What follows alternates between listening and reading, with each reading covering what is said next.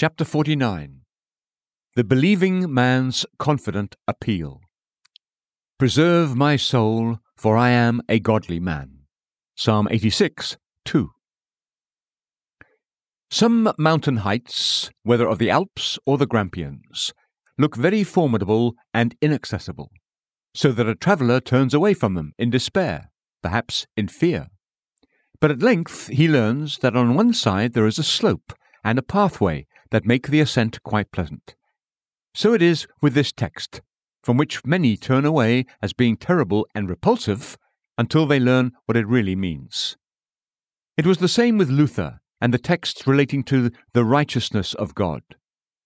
Let me show that our text really has no terror in it, that it is just such as any believing man, when coming to God, should use, not only David, or only the son of David, but also all who acknowledge him. It is the word holy that makes many shrink. They say, I'm not holy, I cannot use it. How then, I ask, could David use it, when he had to say, Behold, I was brought forth in iniquity? Psalm 51 5. And in this psalm, once and again, he casts himself on the God of mercy as a sinner. But this word has no reference to spiritual perfection or even any approach to it. It does not mean free from sin. It means one on whom God's favour rests, or, as in the margin, one whom you favour. The question then is who are they on whom God's favour rests, and how do we enter into this favour? There are some who have never been out of favour, the angels above. There are some who once were in favour, but have lost it, and will never regain it nor taste it again Satan and his angels.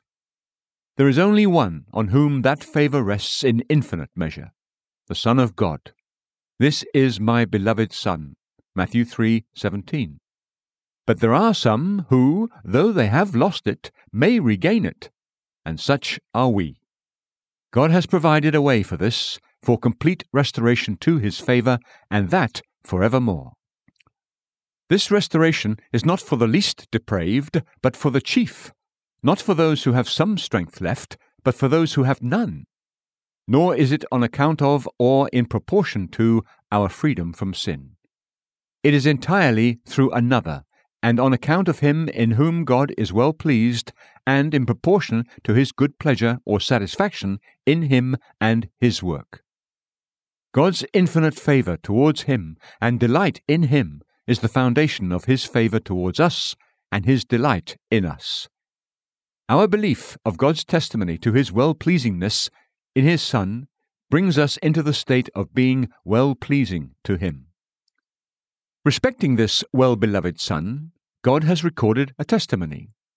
In connection with it, he has given a promise that whosoever receives the testimony is immediately brought into favour with himself. It's not a testimony without a promise, nor a promise without a testimony.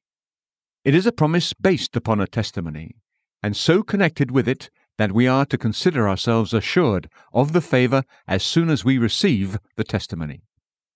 The moment, then, that we believe, we enter into favour, and may use the cry of our text Preserve my soul, for I am a godly man. We may use this without hesitation and without presumption. So long as I don't acknowledge the divine testimony and confide in the divine promise, I am not in God's favour. Indeed, the wrath of God abides upon me. But as soon as I acknowledge and confide, I am in His favour, and I should know and rejoice in this. There are thus, properly speaking, just two states in which a man can be before God wrath or favour, according as he rejects or receives the testimony. And in one of these two he must come to God. Such is the alternative. He must either come saying, Preserve my soul, for I am under wrath, or say with David, Preserve my soul, for I am a godly man. Men have framed for themselves other states less decided than these. There is 1. Wrath. This is when there is an open and decided rejection of God's testimony. Then it is acknowledged that there is wrath. 2. Semi wrath. This is when the open rejection has ceased and there is what is called a wish to believe or a trying to believe. Then men hold that there is a modification of the wrath, only half wrath, and with this they pacify their consciences. 3. Semi favour.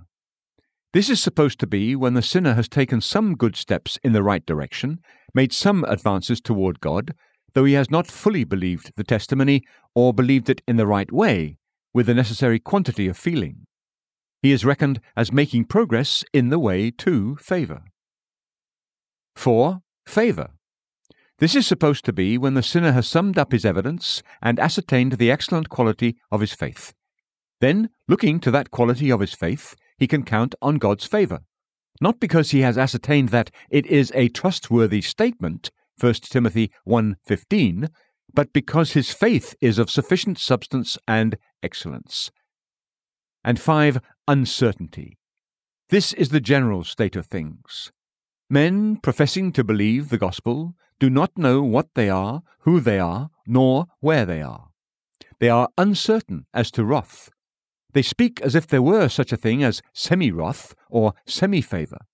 Indeed, they rather glory in this uncertainty as being true humility and genuine Christianity, whereas it is certainty that makes us humble and holy. But all this is in contradiction to the Bible. In all this, there is no right comprehension of either the law or the gospel. There is no approach to David's posture or David's cry, Preserve my soul, for I am a godly man. Ah, surely a believed gospel was meant to do more for this. It brings us at once out of wrath and into favour. As such, we live, speak, feel, and pray. We find that in his favour is life.